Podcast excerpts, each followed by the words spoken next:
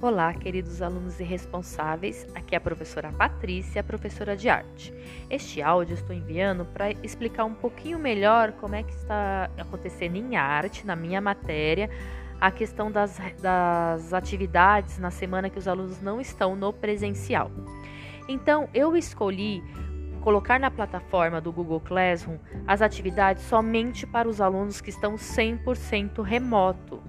Mas, professora, meu filho está indo uma semana sim uma semana não. E na semana que ele não está indo?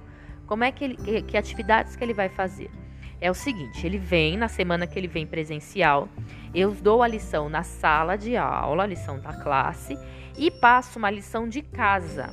Essa lição de casa ele vai fazer em casa, no caderninho de desenho dele, e na outra semana que ele voltar no presencial, ele me mostra. E essa lição que ele fez em casa é que vai contabilizar é, para presença e para os conteúdos que ele tinha que fazer na semana remota. Então, ele não precisa acessar o Google Classroom.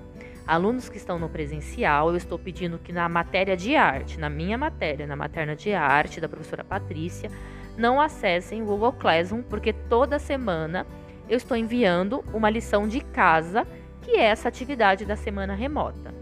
Mas eles têm que prestar bem atenção porque tem aluno que não está trazendo a lição de casa.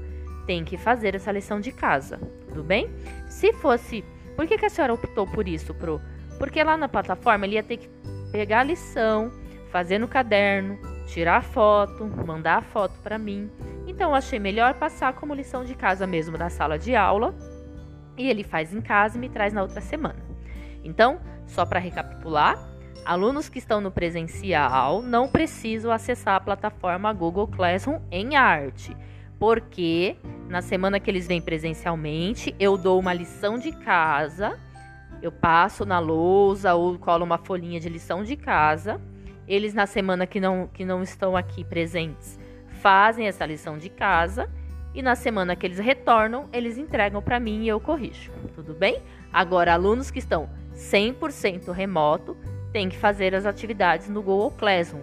Essas atividades são as mesmas que eu estou dando em sala de aula. A que eu dando em sala de aula e a lição de casa. É a mesma coisa que está lá no Google Classroom, tá? A única coisa é que quem está presencial não é para acessar o Google Classroom, é só para trazer, fazer a lição de casa. Não precisa nem colocar como entregue, que isso acaba atrapalhando. Não é para colocar como entregue, nem acessa. Ah, pro, tá escrito como pendente.